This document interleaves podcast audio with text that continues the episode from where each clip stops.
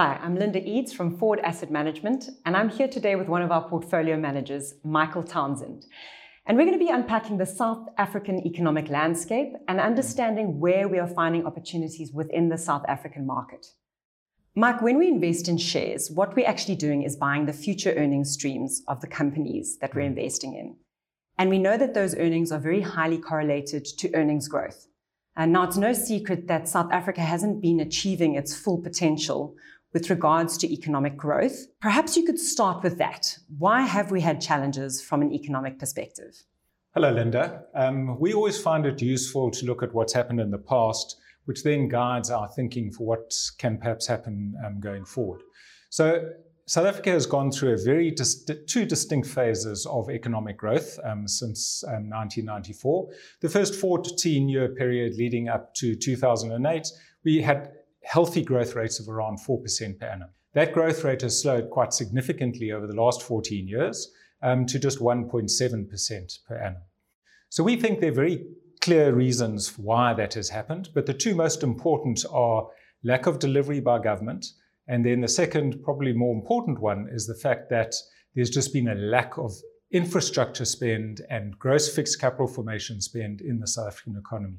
And a very interesting statistic is that the ratio of gross fixed capital formation to GDP is at its lowest level in over 70 years.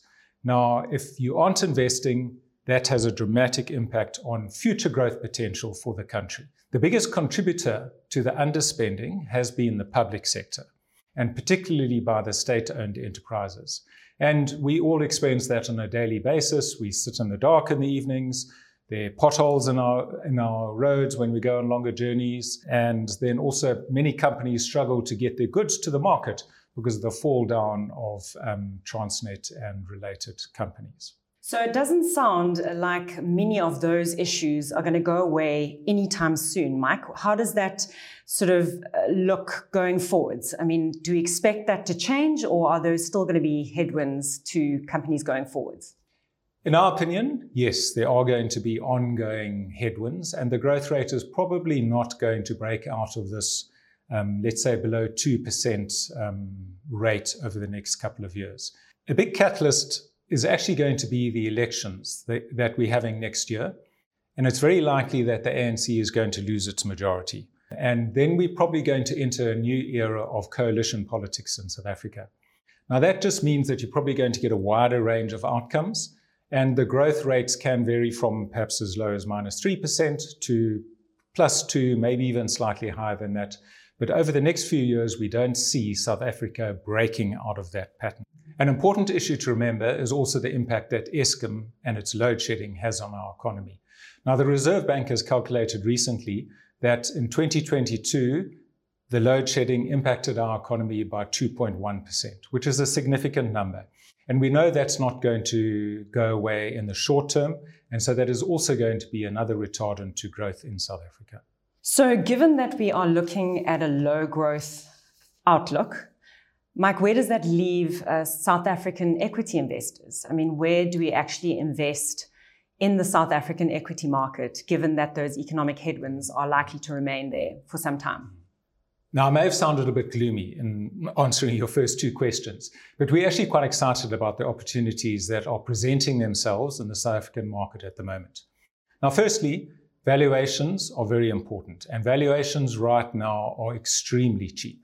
The South African incorporated shares, which are those just exposed to the local economy, are trading on multiples that are the cheapest that we've seen for the last 20 years. So we're seeing a lot of opportunities in domestically orientated South African shares. We've always liked the well managed global multinationals, and we continue to see good prospects in the likes of Naspers, Aspen, and Anheuser-Busch to a lesser extent. So those are, that's another important part of our portfolios.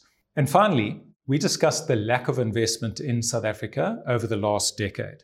But that is undergoing a structural change right now because, ironically, of all the issues that we're being faced with Eskom. So, over 100 billion Rand will be spent, predominantly by the mining sector, who are investing in um, more than 50 projects, and those projects will be increasing the capacity of electricity by close to 6 gigawatts. Now, to put that into context, that's almost 20% of Eskom's currently available capacity.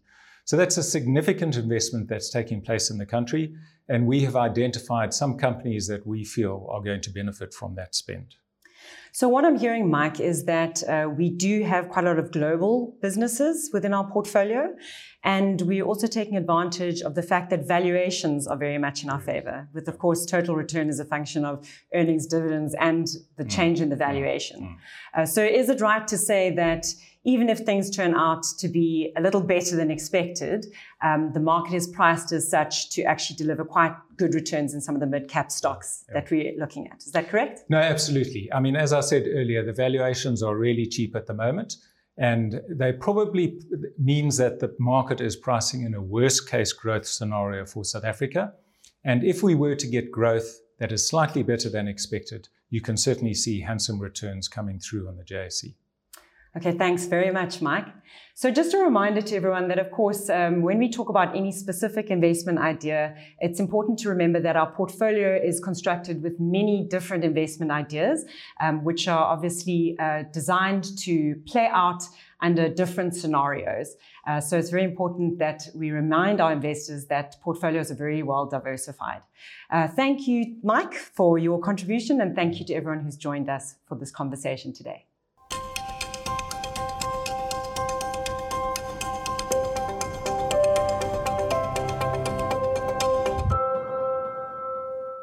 This podcast is for information purposes only and should not be construed as investment advice. The views in this podcast are those of the contributors at the time of publication and do not necessarily reflect those of Foord Asset Management. Foord Asset Management is an authorized financial services provider.